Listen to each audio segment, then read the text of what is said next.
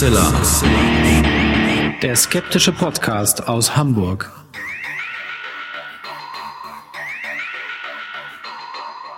Hallo und herzlich willkommen zum 197. Mal bei Hoaxilla, dem skeptischen Podcast aus Hamburg. Wie immer bei mir die wunderbare Hoax Mistress. Hallo ihr da draußen und bei mir natürlich der Hoaxmaster himself.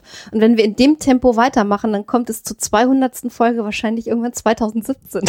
naja, wir wollen es ja ein bisschen anschieben, das Ja, Tempo. schauen wir Das mal. Ist auch der Grund, warum wir heute noch nicht äh, eine Folge aus dem Wunschkonzert veröffentlichen, weil da sind wir noch ein wenig recherchi am Recherchieren. Aber vielen, vielen Dank für äh, all die tollen Themenvorschläge. Ähm, ich habe gesehen, merkwürdigerweise war nur ein sehr kleiner Teil davon schon auf der Liste. Also waren viele neue Sachen dabei und unter diesen neuen Sachen haben wir uns schon ein weiteres Thema ausgesucht, was bald kommt. Genau. Aber wir haben halt die Gelegenheit, noch etwas anderes dazwischen zu schieben. Deswegen haben wir das heute gemacht. Und wer jetzt sagt, hä, Wunschkonzert, habe ich was verpasst? Wir hatten auf äh, Facebook, insbesondere auf unserer Facebook-Seite und glaube ich bei Bei Twitter, Twitter auch, auch, ja, ja. Äh, einmal rumgefragt, was ihr euch denn so als neues Thema wünschen würdet. Und wer uns da noch nicht äh, verfolgt oder liked, der kann das ja gerne tun. Die entsprechenden Links findet ihr auf unserer Homepage und dann kriegt ihr solche Sachen auch mit. Aber Alex hat es gerade schon gesagt, wir werden heute in dieser Sendung äh, ganz bisschen was, was, was anderes machen, das erklären wir euch gleich. Äh, aber zunächst natürlich, wie immer, dürft ihr ein wenig raten, denn Alex hat wieder eine Geschichte mitgebracht.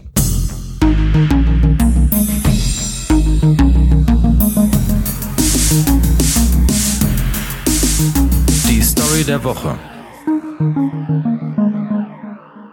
Ja, ich habe gesehen, viele unter unseren Hörern, die uns regelmäßig schreiben und äh, denen wir auch auf Twitter folgen, mit denen man so ein bisschen interagiert, haben Katzen als Haustiere, wie auch wir Katzen als Haustiere haben, nämlich die Skepticats Niles und Lilith.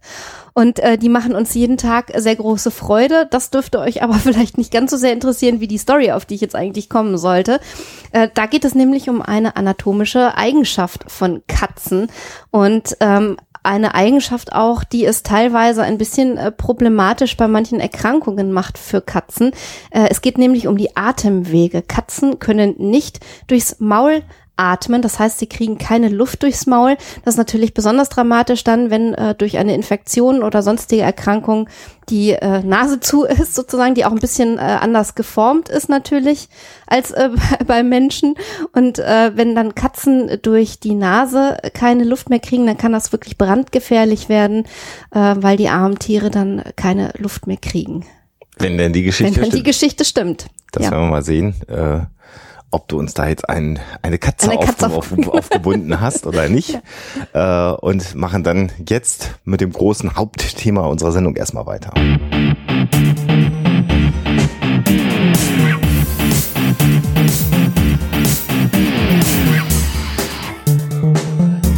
Thema der Woche. Ja, wer Huxilla TV verfolgt, für den ist diese Episode jetzt nicht unbedingt was Neues. Wer das nicht tut, der hat Gelegenheit, jetzt etwas ganz Neues zu hören, nämlich das Interview mit Gerd Postel, was wir seinerzeit für Huxilla TV gemacht haben. Das haben wir jetzt als Audiospur ähm, für Huxilla äh, freigegeben bekommen und können das benutzen. Und das bedeutet, ihr werdet die interessante Geschichte eines gelernten Postzustellers hören, der es bis hin zur Leitung einer psychiatrischen Klinik geschafft hat, ohne äh, Psychologie, Medizin oder Psychiatrie zu studieren. Und ähm, ein, ein, ein Mann, der vor einigen Jahren sehr durch die Medien gegeistert ist, äh, als Hochstapler, als besondere Be- Persönlichkeit und gerade hier oben auch im Norden unterwegs gewesen ist. Und äh, auch als Talkshow-Gast in der ersten äh, Folge der Talkshow von Schulz und Böhmermann. Zum Beispiel. Mhm. Genau. Und äh, ich denke, das ist eine interessante Geschichte und äh, ihr solltet da jetzt mal reinhören und werdet mal hören, wie das ist, wenn man ja als Hochstapler unter Hochstaplern, wie er es dann beschreibt, unterwegs ist. Aber das hört euch mal ein bisschen selber an. Gerd Postel heute bei uns zu Gast. Äh, Ich persönlich ähm, äh, habe im Vorgespräch ja schon mal gesagt, äh, einer der größten lebenden Hoaxes, die wir in Deutschland haben. Ich weiß, dass Sie mit Label nicht so gerne leben. Vielleicht stellen Sie sich unseren Zuschauern einmal in Ihren eigenen Worten kurz vor. ist äh, überhaupt nicht nötig. Legenden sind doch bekannt. Was Ist das Ich weiß gar nicht, was ich sagen soll. Das ist außerdem Ihr Job. Sie vorzustellen, gerne. Ja, klar, Dann, doch Gast. dann stellen Sie, stelle ich Sie gerne vor. Gerd Postel, bekannt geworden einer breiten Öffentlichkeit durch den Umstand, dass Sie in mehreren psychiatrischen Kliniken Leitungsfunktionen äh, bekleidet haben, äh, über mehrere Jahre Gutachten erstellt haben in dieser Rolle und, äh, das ist das Besondere, weder das Studium der Medizin abgeschlossen haben, noch ein Abitur haben, sondern Sie sind gelernter Schlicht dumm sind, ja. Ja, Sie sind Ja, doch schlicht dumm, sagen Sie. Also ich setze da jetzt eine gewisse äh, Intelligenz voraus, das erstmal so durchzuziehen. Aber nicht notwendig. Um Oberarzt in der Psychiatrie äh, die Rolle ausfüllen zu können, müssen sie nicht intelligent sein. Was bedarf es für diese Rolle, um das auszuüben, wenn es dann keine Intelligenz ist? Naja, ich habe ja, das, ich zitiere mich ja sehr gerne selber. Das kann man ja ab einem bestimmten. Ähm, ich war Hochstapler unter Hochstaplern. Mit dem Unterschied, Dass ich um meine Rolle wusste und diese Leute ja glauben, dass sie was verkörpern, was die Menschheit weiterbringt. Wie sind Sie darauf gekommen, dass diese Menschen etwas verkörpern, was sie eigentlich nicht sind, dass Das diese äh, Kollegen äh, Hochstapler sind? aus der Erfahrung dieser Jahre. Ich habe da die Erfahrung gemacht, dass äh, die, die äh, psychiatrische, äh, psychiatrische Welt ist eine Begriffswelt, die von Sprache lebt und von Sprachakrobatik lebt. Und wenn Sie diesen, diese, diesen sehr begrenzten psychiatrischen Wortschatz einmal gelernt haben und dazu braucht es ein Wochenende vielleicht für jemanden, der so ein bisschen so mittelbegabt ist, vielleicht wie ich, dann können Sie alles formulieren und ausdrücken, was Sie wollen. Und äh, ich habe, äh, ich, ich, hab, ich, war Obergutachter und habe sozusagen bin zu Gericht gesessen über psychiatrische Gutachten mit großem Erfolg, auch vom Bundesgerichtshof. und ich habe gesehen, dass ganz viel Wortakrobatik gemacht wird und dass man mit dieser Sprache schlicht alles begründen kann und jeweils das Gegenteil und das Gegenteil vom Gegenteil eben auch. Warum?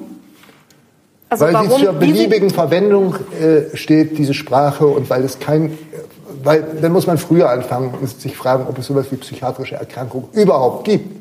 Oder ob es nur anders geartete Menschen gibt. was ist Ihre Meinung dazu? Das bin ich mir noch nicht so ganz sicher. Es geht auch nicht so schnell. Jetzt sind Sie auch in meinen Gedanken geplatzt. Aber egal, macht ja nichts, ist auch nicht so wichtig. Aber äh, das ist, ja, das, das ist ja ein spannender Gedanke, den es ja immer wieder gibt. Äh, Sind verrückte Menschen verrückt, wenn man es mal... Was ist denn auch Verrücktheit? In dieser Welt heute normal zu sein, würde man auch, könnte man auch als, als Krankheit empfinden. Außerdem hat es mal eine Studie gegeben in Harvard, eine Harvard-Studie. Äh, Da hat man Patienten untersucht, die äh, zu einem äh, Nervenarzt gegangen sind in die Praxis oder in die Ambulanz und wenn somatische Patienten dahin gehen, dann kommen sie auch raus der, der Arzt sagt ihnen, sie haben nichts, sie sind gesund. Das ist bei Psychiatern nie der Fall. Sie sind immer mit einer Diagnose, haben immer mit einer Diagnose diese Praxis verlassen. Das finde ich sehr seltsam.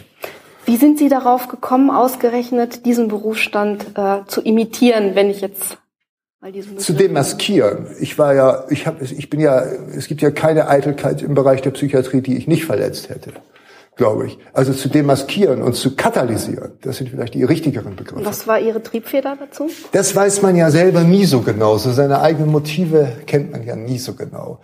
Ähm, äh,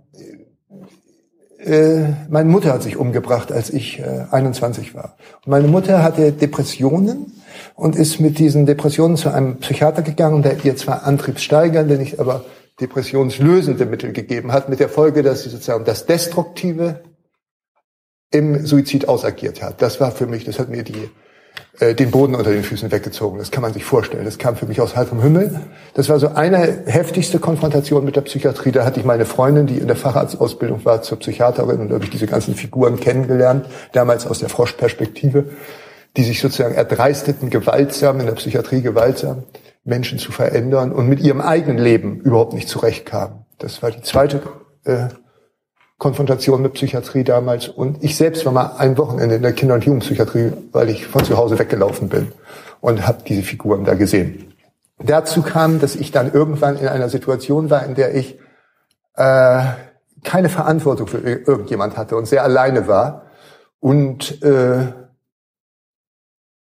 äh, hab dann äh, äh, mir fiel dann das Ärzteblatt in die Hand und da war die Stelle eines leitenden Oberarztes ausgeschrieben und dann habe ich so, ich habe das vor der Strafkammer in Leipzig gesagt, dass es so eine Art quasi sui- suizidale Handlung war, mich beworben um diese Stelle.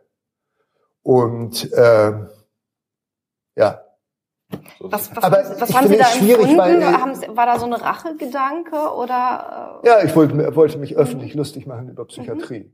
also der der ärztlichen Gesellschaft im Prinzip einen Spiegel Ja, vorhalten? soweit man seine Motive kennt.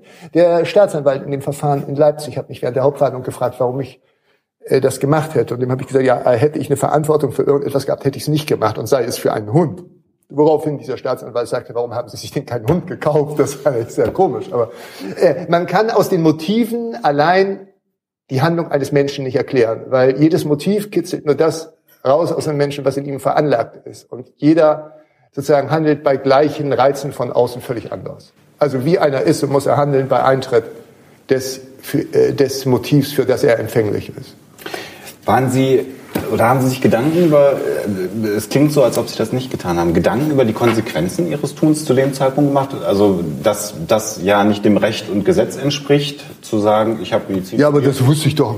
Ich habe acht Jahre mit einer Strafrichterin vorher zusammengelebt in Bremen. Also ich meine, so naiv bin ich nicht. Also dass das, dass das äh, sozusagen die Gesetze ge- äh, bricht, ist doch völlig klar.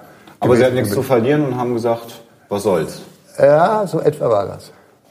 So etwa da, da, darum habe ich ja gesagt, also die, die Entscheidung, das zu machen, die ja auch keine freie war, weil es den freien Willen nicht gibt, wie wir schon ahnten, ähm, die hätte ich nur, ähm, äh, die habe ich, die habe ich damals bezeichnet als quasi suizidales Verhalten.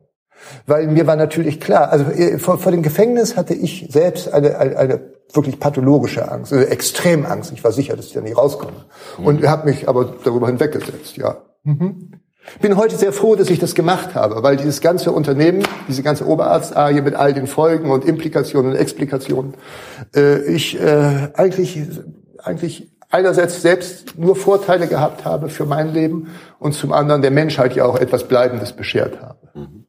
Wie, wie ist das dann weitergegangen? Sie haben eine Bewerbung abgegeben. Widersprechen Sie gar nicht, würde ich sagen. Ich habe der Menschheit etwas Bleibendes. Das finde ich sehr gut. Das, das, das machen wir Da würde ich Ihnen auch nicht, interessant. also was das Bleibende ist und äh, welcher Qualität das. Bleibende Ja, ja, ist, äh, ja, gut. das sei dahingestellt. Aber die, der Fakt Ja, ist, Da kommen wir vielleicht mal zu Ende. Aber zeichnen, zeichnen wir den. Weg nach. Also man macht eine Bewerbungsmappe fertig, schickt die los und wird dann zum Bewerbungsgespräch eingeladen. Es sind oder? 39 Bewer äh, Bewerber gab es da für diese Stelle äh, und dann ist eine Berufungskommission äh, gebildet worden, weil das, äh, weil es die Klinik war in, im, äh, in der Trägerschaft eines Ministeriums und äh, dann sind und der der Vorsitzende der Berufungskommission war ein Professor der Psychiatrie, übrigens aus Westdeutschland, Professor Töller aus Münster.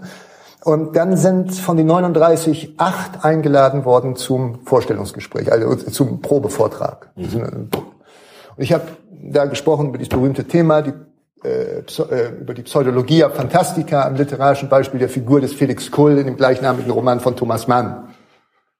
Wie, wie haben Sie den Vortrag zusammengestellt? Also äh, einfach Bücher in die Hand genommen, das dann aufgeschrieben und, und dann... Ich, ich, kannte, ich kannte Felix Krull in- und auswendig. Ich wollte gerade sagen, das äh, scheint ein Buch zu ich- sein, was Sie Ja, sehr beeindruckt. Wann haben Sie das fasziniert. gelesen Ja, zum ersten Mal? Och, mit 22, 23, 24. Und ich habe es bestimmt viermal gelesen. Und ich habe dann sozusagen äh, die, äh, die äh, psychopathologische Befundung vorgenommen in dem Vortrag vor dieser Auswahlkommission. Ähm, ja, Sehen Sie sich selber als Schelm? Würden Sie sich Nein, ich mag Schelm bezeichnen? diese, ich mag keine Etikettierung, weil man mit Etikettierungen immer nur Denkfaulheit beweist. Es braucht äh, so komplexe und, und auch soziale Ausgrenzungen vornimmt und sogar, wenn man es pathetisch ausdrücken will, sozial tötet. Sie können über ein Wort sozial töten. Sie können über psychiatrische Diagnosen sozial, gesellschaftlich töten. Darum bin ich so gegen die Vorliebe aller Menschen für Etikettierung. Ist alles viel komplexer, als man mit einem Wort Schelm, nein, wür- würde ich übrigens widersprechen in der umgangssprachlichen. Okay. So, also dann haben Sie den Vortrag gehalten und der ist offensichtlich gut angekommen. Ja, man war hin und weg und begeistert auch von so Ärzte. sind- Das Medizinstudium ist ja, wie Sie ja selber wissen, wahrscheinlich kein bildungsförderndes Studium. Es gibt Ärzte, die, obschon sie Arzt sind, dennoch gebildet sind. Gelegentlich, selten. Es ist viel Wissen in kurzer Zeit, was vermittelt wird, was man... Spezifisches Wissen, aber, aber im Sinne einer humanistischen äh, Allgemeinbildung ist da meistens nichts. Ähm, meine Erfahrung was gewesen. Also auch zum Beispiel Ärzte können ganz schlecht formulieren, also, also auch schriftlich formulieren. Das war meine Erfahrung da. Und äh, also man war völlig begeistert von diesem Vortrag. Fragte der Vorsitzende nochmal, ist ein Lehrstuhlinhaber für Psychiatrie, fragt, über was haben Sie denn promoviert? Und ich habe gesagt, ja, über kognitiv induzierte Verzerrungen in der stereotypen Urteilsbildung. Das ist eine Aneinanderreihung wirklich leerer Begriffe. Das, das äh, finde ich nicht. Das hat für mich was Satirisches. Ja, dann fallen Sie auf mich auch äh, gerade rein. Macht ja nichts. Äh, ich möchte den Gedanken aber trotzdem zu Ende machen. Ich, ich sage, das ist eine Aneinanderreihung leerer Begriffe. Und er sagt daraufhin, ach, das ist ja interessant. Sie werden sich bestimmt bei uns wohlfühlen. Und da habe ich das erste Mal gedacht, hier bist du als Hochstapler unter Hochstaplern. Also ich finde nicht, dass das ähm, Sinn macht äh, im, im Sinne einer Facharbeit, einer tatsächlichen Dissertation, dieses Thema. Aber dieses Thema hält ja schon dem Berufsstand einen Spiegel vor. Ne? Ja, also so, ne, also wir gucken mal, wie weit, wir, wie weit ihr mit eurem Schubladendenken kommt mit der Stereotypen. Ich bin ja weitergegangen. Ich habe dieser Professor Tölle, der der Vorsitzende der Prüfungskommission war, der war dann in einer Weiterbildungsveranstaltung äh, in der Klinik und in einer Pause habe ich, habe ich ihn angesprochen, weil ich die Grenzen ausreizen wollte und habe gesagt, ja, die bipolare Depression dritten Grades, ähm, erleben Sie das häufig im universitären Alltag. Und dann sagt er ordinarienhaft, gönnerhaft, auch leicht überheblich, so, ja, das kommt natürlich nicht häufig vor, aber das kommt schon vor. Und eine bipolare Depression dritten Grades gibt es gar nicht. Nee. Und was sollte mir äh, in einer solchen Atmosphäre, wo Ordinarien, äh, äh, also was sollte mir noch passieren? Ich hatte nie Sorge, überhaupt nicht. Ich bin übrigens nur gelobt worden in der ganzen Zeit. Das finde ich auch sehr interessant. Ich bin nicht ein einziges Mal kritisiert worden. Es ist eine wahnsinnige narzisstische Zufuhr, täglich, stündlich gewesen. Sie sind dann aber auch relativ, ich finde das faszinierend. Sie haben eine, eine, eine erfundene Doktorarbeit, die inhaltlich gar keinen Sinn macht, genannt. Sie haben eine Krankheit in einem Ordinarius genannt, die gar nicht existiert. Ja. Ähm, äh, Sie haben, Sie haben gerade selber gesagt, Sie wollten die Grenzen mal ausreizen. Äh, jetzt hatten Sie diesen Job. Etwas, womit Sie ja wahrscheinlich ursprünglich gar nicht gerechnet haben. Doch. Das schon. Ja, hundertprozentig. Also mit dem Abschicken der Bewerbung oder spätestens nach? Mit dem Abschicken der Bewerbung war mir klar, dass ich die Stelle kriege. Weil Sie da schon ein festes Bild der Zustände in der Psychiatrie hatten? Oder also wie kommt man zu dieser Überzeugung zu sagen? Dass weil ich, weil ich, der, weil ich glaube ich so kommunikativ ziemlich begabt bin. Und da, mit Kommunikation meine ich nicht Rhetorik. Rhetorik ist albern, das brauchen wir nicht. Aber so, was so soziale, emotionale Intelligenz angeht, wie man mit Eitelkeiten dieser ganz eitle Leute, die alle entsetzlich eitel, da diese Oberen umgeht und wie man die für sich nutzt, das wissen alle anderen nicht. Ich aber schon. Ist das und darum, das war so mein, nicht, ich sage nicht, dass das so ist, dass es so sei, sondern dass es mein Selbstbewusstsein war in dem Moment. Und das hat sich ja dann auch. Würden Sie sich selber als mitfühlenden Menschen ja, bezeichnen? Leider, mit, wirklich leider, mit, leider, leider, ja. Weil Eltern, wenn sie, wenn sie ein Kind erwarten, wünschen sich das Kind dann irgendwann so äh, äh, sensibel und intelligent. Und ich glaube, das sind zwei Eigenschaften, mit denen man sich das ganze Leben verderben kann. Also die Fähigkeit zu Mitgefühl, die bei mir wirklich ausgeprägt ist, die, ähm, aber das muss die Öffentlichkeit auch nicht wissen. Solche Sachen muss man eigentlich geheim halten. Äh, jetzt haben wir ja über die Seite der Ärzteschaft gesprochen, der Sie ja wirklich auch, ähm, ja, die Sie demaskieren wollten. Der Psychiater speziell. Der Psychiater. Ich bin ja kein Feind der Ärzte. Mhm. Äh, was war mit der Patientenseite? Das ist ja sicherlich auch eine Konfrontation mit solchen äh, Fällen, die nicht immer ganz einfach ist. Was hat das mit Ihrer eigenen Psyche angestellt? Also erstmal ist man nicht mit Fällen konfrontiert, sondern mit Menschen. Mhm. Sehen Sie, da geht die, die Sprache schafft Wirklichkeit. Da muss man wirklich präzise sein. Äh, notleidende Menschen, äh, es sind viele, die in der Psychiatrie sind, die wirklich notleiden, denen muss geholfen werden, ist ja klar. Aber nicht mit den Mitteln der Psychiatrie. Und ich bin ja angetreten, ich hatte ja ein Konzept, ich habe das ja nicht aus Jux und Dollerei gemacht, weil ich damit eine Show erziehen wollte, sondern ich äh, war gegen repressive Psychiatrie. Gegen diese menschenverachtende Dreckspsychiatrie à la Mollert. Es gibt hunderte, tausende, zehntausende Mollerts in Deutschland. Woher? Wobei ich mit Mollert nicht sympathisiere. Aber man kann auch ein Arschloch sein und trotzdem zu Unrecht in der Psychiatrie sein. Das ist, das ist also aber spannend finde ich trotzdem, äh, Sie haben ein Konzept gehabt, Sie haben sich auf das Bewerbungsgespräch vorbereitet, Sie wussten, das schaffe ich. Sie haben zwei Berührungspunkte mit Psychiatrie selber genannt. Sie haben die Geschichte Ihrer Mutter erzählt und Sie haben Ihre eigene Erfahrung ein Wochenende in der Kinder- und Jugendpsychiatrie geschildert. Haben Sie noch mehr Berührungspunkte gehabt? Weil ja, den dritten haben Sie vergessen. Ich hatte eine Freundin. Die äh, äh, ach so, gut, okay. Also darüber hat sich Ihr Bild so weit nein, nein, nein, nein, nein. Ich hatte schon selber auch eins. Ich hatte selber eine Depression. Ich hatte was. Ich weiß ja, was Depressionen sind und in- und auswendig und ha- hatte selber was, was ich aber für mich subjektiv gar nicht einordnen konnte. Und irgendwann bin ich dann auch so schlau gewesen, dass ich dachte, das ist eine Depression. Ich habe mir da, hab das dann die äh, Symptome aufgeschrieben und mir das bestätigen lassen. Und in dem Zusammenhang habe ich selber sozusagen äh, war ich konfrontiert mit Psychiatrie, aber aus einer sehr distanzierten Haltung. Also ich brauchte so jemanden, der mir äh, Medikamente verschreibt, so mehr oder weniger. Mehr brauchte ich.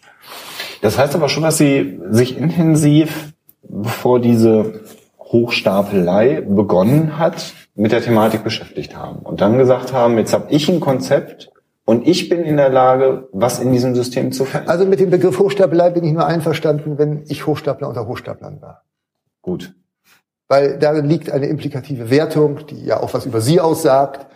Ähm, Gut, sagen wir, also verurteilt wegen Betrug, dann würden wir Betrug nehmen, aber es ist ja nicht im Recht und Gesetz, was Sie gemacht haben. Darauf will ich nur hinaus. Ja, und? Ihnen Ja, und? Das war Ihnen ja bewusst. ja, und? Es gibt doch höhere Güter als das geschriebene Gesetz, oder? Nicht. Wie es auch höhere Güter gibt als das Gut der Wahrheit um jeden Preis. Oder nicht? Es macht aber das Leben schwierig, wenn sich jeder über das Gesetz stellt. In Ihrem Fall sagen Sie, das war ja gut, dass ich das gemacht habe, aber äh, Oh, da gibt's ja in unserer Geschichte in Situationen, also äh, Leute, die sich im Nationalsozialismus gegen das Gesetz gestellt haben, werden heute als Helden verehrt. Sein- Es ist nicht so einfach, wie sich das Ja, aber es ist, ist vielleicht unter Umständen schon etwas anmaßend, sich da erlauben zu wollen, das zu beurteilen, wann Was? Regeln eingehalten werden sollten. Und, Ja, das muss jeder mit seinem Gewissen, so er eins hat, mit seinem gebildeten Gewissen abmachen. Und Ihr Gewissen hat Ihnen an keiner Stelle in der ganzen Geschichte gesagt, dass das vielleicht nicht ganz in Ordnung ist. Doch, manchmal war ich auch ein bisschen zerknirscht mit meinem Gewissen. Aber nachdem ich dann so gesehen hatte, was echte Psychiater in der Klinik treiben, hat sich äh, das, die Zerknirschung sehr schnell relativiert. gab es gute Psychiater, die Sie Ja, kennengelernt haben? ja. Aber es gab nicht gute Psychiater. Es gab auch in der, es ist nirgends so klinisch dreckig, dass es nicht überall auch Ho- Hoffnungsschimmer gäbe, selbst in der Psychiatrie nicht. Es gab, es gab äh, gute Menschen in der Psychiatrie und die waren dann gute Psychiater, weil sie gute Menschen waren.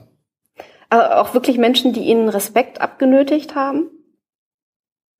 Ja, hat's auch gegeben, zwei. Zwei, aber das ist relativ wenig. Ja, Acht ja. Kliniken. Aber ich meine, wer, wer, wer wird Psychiater? Da muss man sich dann auch mal ein bisschen Gedanken machen über die Berufsmotivation. Wer, wer, wer, will, wer macht das? Das hat ja tiefere Gründe, warum einer sowas machen möchte. Was ist Ihre Meinung, warum das jemand machen möchte? Also Ich glaube, weil er, weil er, weil er seine Insuffizienz überkompensieren möchte. In der Psychiatrie, also ich glaube, dass, dass das vielfach äh, pathologische Struk- Strukturen hat, was dazu führt, dass ein Mensch diesen Weg gehen möchte. In der Psychiatrie ist man, ist man sehr, hat man sehr viel mit Macht zu tun. Und wer hat Interesse, Macht auszuüben? Also wer, wer, wer, wer das Primärbedürfnis hat, Macht auszuüben, dürfte psychisch krank sein. Also Macht, ja, Macht im Sinne von auch, auch, auch Leid zufügen oder ist da nur äh, der, der Ansatz falsch? Also natürlich ist derjenige, der heilt, sehr mächtig. Unabhängig vom Krankheitsbild jetzt mal abgesehen. Also Ja. Macht über Leben und Tod, wenn man es mal überspitzt darstellt. Das hat ja die Ärzteschaft an vielen Stellen. Das ist ja auch gut, dass sie das hat, gerade im somatischen Bereich natürlich. Also wenn es nicht moderne Operationsmethoden gäbe, wäre die Sterblichkeit deutlich größer. Ähm, so wie Sie es schildern, so wie es bei mir ankommt, ist aber so, dass Sie ähm, das Bild ein wenig zeichnen hier, dass die Psychiatrie Macht eher zum Leid von Menschen verwendet. Ja, also Macht ist als Methode ja indifferent. Sie, Sie können ja eine Methode nicht von ihrer Missbrauchsmöglichkeit definieren. Darum ist natürlich Macht des Chirurgen äh, ist was ganz anderes. Äh, Psychiatrie äh, basiert ja, Psychiatrie ist ja keine Wissenschaft. Psy Psychiatrie ist, äh, ist, äh, hat was mit Astrologie vielleicht zu tun. Aber Psychiatrie ist ja, ist ja, hat mit Wissenschaft überhaupt gar nichts zu tun. Äh, äh, Wie, wie rea- reagiert die Psychiatrie auf Sie, wenn Sie solche Aussagen treffen? Die, die Psychiatrie, die Psychiater sind in, höchste, in ihrem Narzissmus in höchster Weise äh, gekränkt durch mich und erfinden also Krankheitsbegriffe und wenden sie auf mich an, die es gar nicht gibt. Also äh, mein früherer Chef hat dann irgendwo im Fernsehen mal gesagt, ich würde leiden an einer, ich hätte eine maligne Persönlichkeitsstruktur. Das gibt's nicht mal im ICD-10. Das würde übersetzt sowas wie ein böser Mensch bedeuten. Ja. Wenn man- Grundsätzlich böswillig. Ja, Ja. Aber, aber, aber das hat er eben nicht gesagt, das ist ein böswilliger Mensch, das wäre ja in Ordnung gewesen für mich. Nein, es wird verkleidet in die psychiatrische Sprache und wird in eine Pseudowissenschaft gehoben. Schwachsinn ist es. Es gibt es nicht mal im äh, internationalen Klassifikationssystem psychiatrischer Erkrankungen, diesen Begriff. Wie, wie sah der klinische Alltag aus? Sie waren Oberarzt. Sie Was ein haben, Oberarzt macht halt in der Klinik. Sie haben Patienten gesehen, Sie haben äh, Bespre Dienstbesprechungen. Äh, ich war ja nicht nur Oberarzt, ich war also erstmal war ich leitender Oberarzt Mhm. und ich war stellvertretender Klinikchef und so. Und da ist man weniger mit Patienten konfrontiert, zwar auch, aber weniger und ist so für die für so so so äh, die Supervision und für den, den die, die großen äh, also die äh, die großen Zusammenhänge eher zuständig. Außerdem war ich dann noch so Weiterbildungsbeauftragter der Sächsischen Landesärztekammer, ist auch lustig, Geschichte zum Beispiel, lehrreich.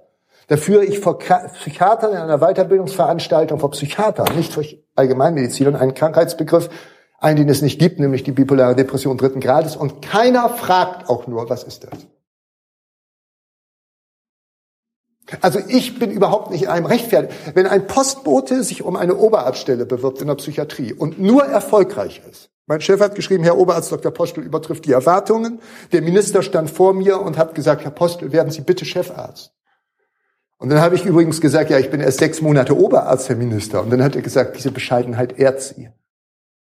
Also ich will sagen, wenn ich das mache und nur gelobt werde von, äh, von, von Professoren und Chefärzten und Staatsanwälten und Richtern und ja jeden Tag unter Aufsicht stehe, die Klinik hatte 40 äh, Ärzte und Psychologen. Ich stand ja jeden Tag unter Aufsicht von 30 Ärzten und 10 Psychologen. Wenn das alles so gut geht und man dann schreibt, Herr Oberarzt Dr. Postel übertrifft die Erwartungen in ein Zeugnis, dann stehe ich nicht mehr vor einem Rechtfertigungsdruck oder vor einer Rechtfertigungsnotwendigkeit, sondern zu rechtfertigen hat sie Psychiatrie. Warum haben Sie dann an dem Punkt weitergemacht? Warum haben Sie nicht einfach medienwirksam die Bombe platzen Das wollte ich ja. Das stand ja unmittelbar nicht bevor. Das weiß ich nicht. Ich kann das heute nicht mehr sagen. Das ist ja retrospektiv, weiß man das ja nicht so genau. Aber natürlich wollte ich das. Weil, dass es begnadete Ärzte gibt, gelegentlich, ist ja, ist ja, gibt's halt gelegentlich. So einer war ich damals, so im, in der öffentlichen Wahrnehmung. Äh, aber, aber der Thrill ist doch, dass ein Postbote kommt und dieses Ding macht. Und das brauchte ich doch schon für meinen Narzissmus, die Bombe hochgehen zu lassen. Nur, ich wollte das machen und das ist mir ein bisschen aus der Hand genommen worden. Was sind die Gründe? Sie haben dann ja auch mehrfach äh, dann die Stellen verloren wieder. Was waren so Gründe? Keine Stellen verloren. Haben Sie gekündigt jeweils oder ist es dann nicht auf? Naja, es gibt ja nicht so viel. Also es gibt, äh, es gibt damals, als ich sehr klein war, da diese Geschichte in Flensburg, da hat, hatte ich halt einen Ausweis verloren. Und ist, ist ja durch sogenannten Zufall. Das heißt aber formaler Aspekt. Das ist nicht so, Ich bin, habe nie eine Stelle verloren.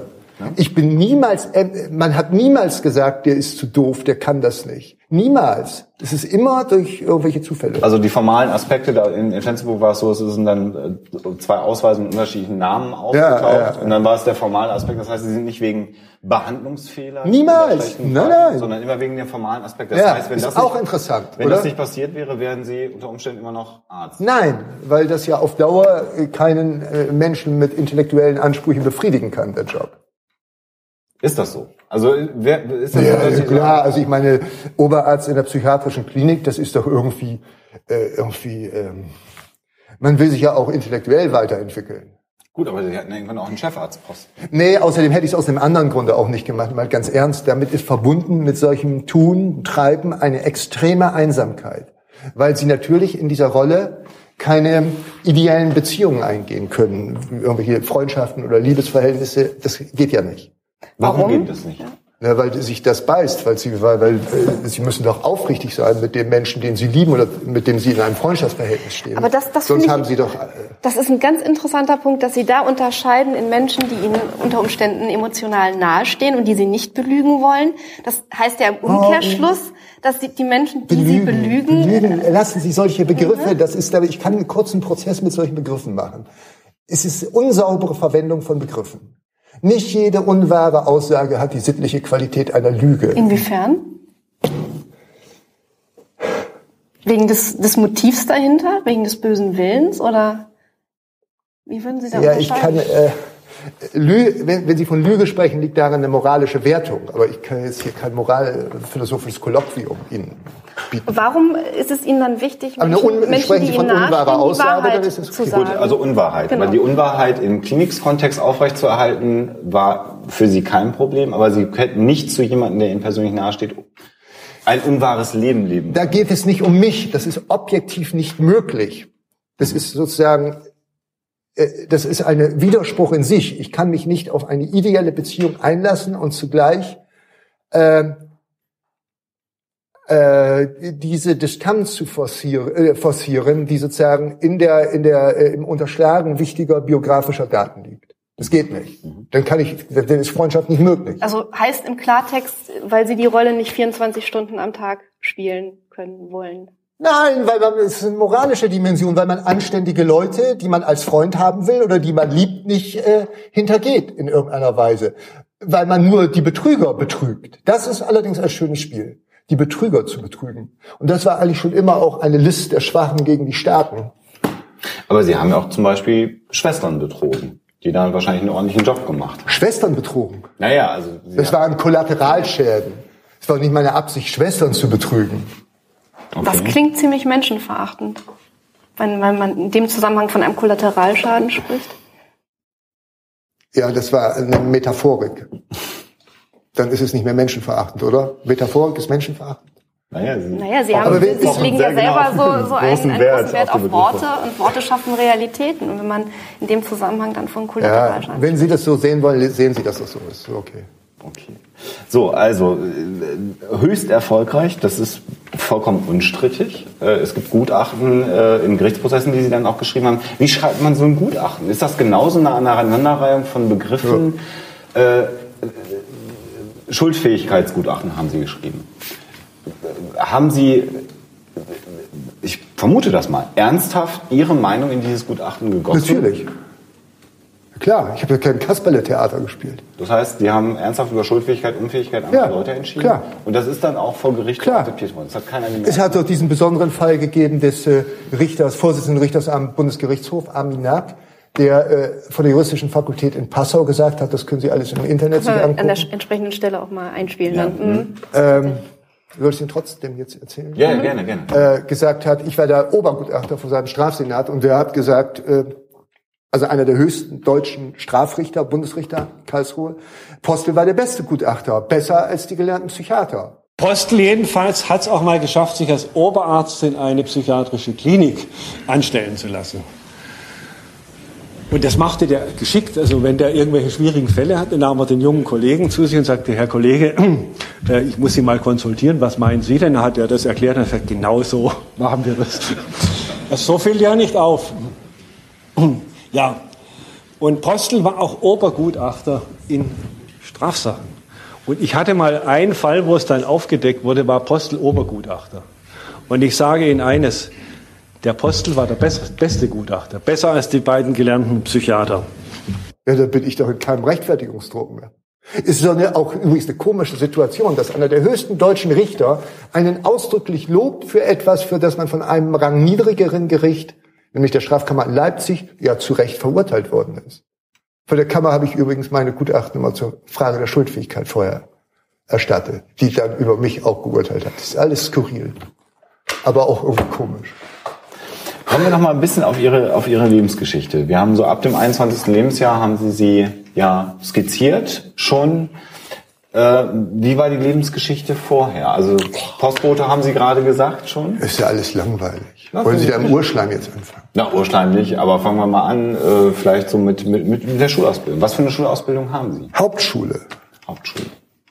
Sie haben hinterher noch die mittlere Reife an der Abendschule gemacht. Ja, aber das unterschlage ich gerne. Und das ist auch, ja, das ist formal richtig, aber ich hätte, wenn, wenn es mit rechten Dingen zugegangen wäre, weder den Hauptschulabschluss noch die mittlere Reife bekommen. Warum? Äh, Weil ich, äh, es gibt ein Äquivalent zur Legasthenie, äh, das nennt sich Arithmasthenie oder Dyskalkulie. Und ich glaube, dass ich sowas habe, ich kann mich nicht rechnen. Darum hätte ich auch keinen Hauptschulabschluss. Ich, ich habe, ich kenne ein Kind, das war mal in der vierten oder dritten Klasse oder sowas und hat eine Klassenarbeit in Mathe geschrieben. Ich habe mir die genommen, ich hab, hätte die Aufgaben nicht lösen können. Gibt auch so Leute, die so irgendwie einerseits spe spezielle Begabungen haben und andererseits debil sind. Ich glaube, vielleicht bin ich da. Das heißt, mit einer mittleren Reife haben Sie es geschafft, Gutachten zu schreiben. Sie haben es geschafft, über viele Jahre als leitende äh, Kraft in Kliniken zu arbeiten. Das heißt doch aber für mich jetzt im Umkehrschluss, Sie, Sie stellen das immer so ein bisschen da so debil, haben Sie gerade schon gesagt, äh, dass das grundsätzliche Talent zur Psychiatrie ja eigentlich ähnlich ist. Das heißt, wenn die Dyskalkulie nicht gewesen wäre, hätten Sie ja eventuell auch Mediziner werden können. Ja, Gott sei Dank bin ich es nicht geworden. Denn dann wäre ich ja im System gefangen gewesen. Aber das ist auch müßig, darüber zu spekulieren. Dann wäre halt alles irgendwie anders gewesen. Ich habe halt das gemacht. Wie einer ist, so muss er handeln. Wenn ich jetzt so Ihre Aussagen höre, muss Sie es ja schmerzen, dass sich im Prinzip nichts ändert am System. Weil es ist ja, ja das schmerzt deshalb nur in Grenzen, weil ich natürlich so naiv nicht bin, dass ich glaube, das ändert sich viel. Ich glaube, also äh, die Psychiatrie reagiert sehr äh, traumatisiert auf mich. Sie schlägt zu, sie, sie, äh, also äh, wenn ich hässlich bin, dann, dann kann regelmäßig der Spiegel, in den ich schaue, äh, der kann nichts dafür. Und das kapiert die Psychiatrie nicht. Für die Psychiatrie wäre ich auch eine sehr, sehr große Chance gewesen. Aber das macht man nicht. Man schlägt auf den Spiegel ein, weil man sich, weil man hässlich aussieht in dem Spiegel, weil man unbegabt ist. Jetzt haben Sie gesagt, Sie haben immer Lob geerntet. Hm? Haben Sie Erfahrungen mit Menschen, die Sie vorher gelobt haben? Die, die, die heute völlig Abstand nehmen, ja. Abstand nehmen müssen vielleicht auf einer politischen Ebene, die aber der hinter, hinter vorgehaltener Hand sagen, so schlecht war es doch nicht. Gibt's sowas? Ohne also ich, ich, äh, ich, ich habe ähm, äh, die Erfahrung gemacht, dass somatisch tätige Ärzte gehen mit mir immer kollegial um. Seltsam. Normative Kraft des Faktischen oder was immer das ist. Man spricht mit mir, wenn ich Patient bin, völlig anders als mit Patienten. Ich gehöre dazu. Aber bei somatisch tätigen Ärzten, die ja auch wissen, dass Psychiater irgendwie so auch Ärzte sind und Psychiater überhaupt nicht für voll genommen werden von, von, von äh, Gastroenterologen oder von Chirurgen. Und die fühlen sich, kein Mensch ist dankbarer als der, dessen Vorurteile sie bestätigen. Und ich habe sozusagen die Vorurteile der Somatiker bestätigt und darum finde ich mich toll. Und Psychiater hassen mich regelmäßig. Gibt es Psychiater, die sie nicht hassen? Äh, es gibt einen Menschen, der auch nebenbei Facharzt für Psychiatrie ist, mit dem ich befreundet bin seit sehr langer Zeit. Äh, können, können Sie sagen, wie er sich dazu... Ist das ein Thema bei Ihnen? War nee, es ein Thema? War, war, er gehört zu den guten Leuten und er ist, er ist, ein wirklich guter Mensch und er nutzt die Methode der Psychiatrie, um wirklich gute Sachen zu machen.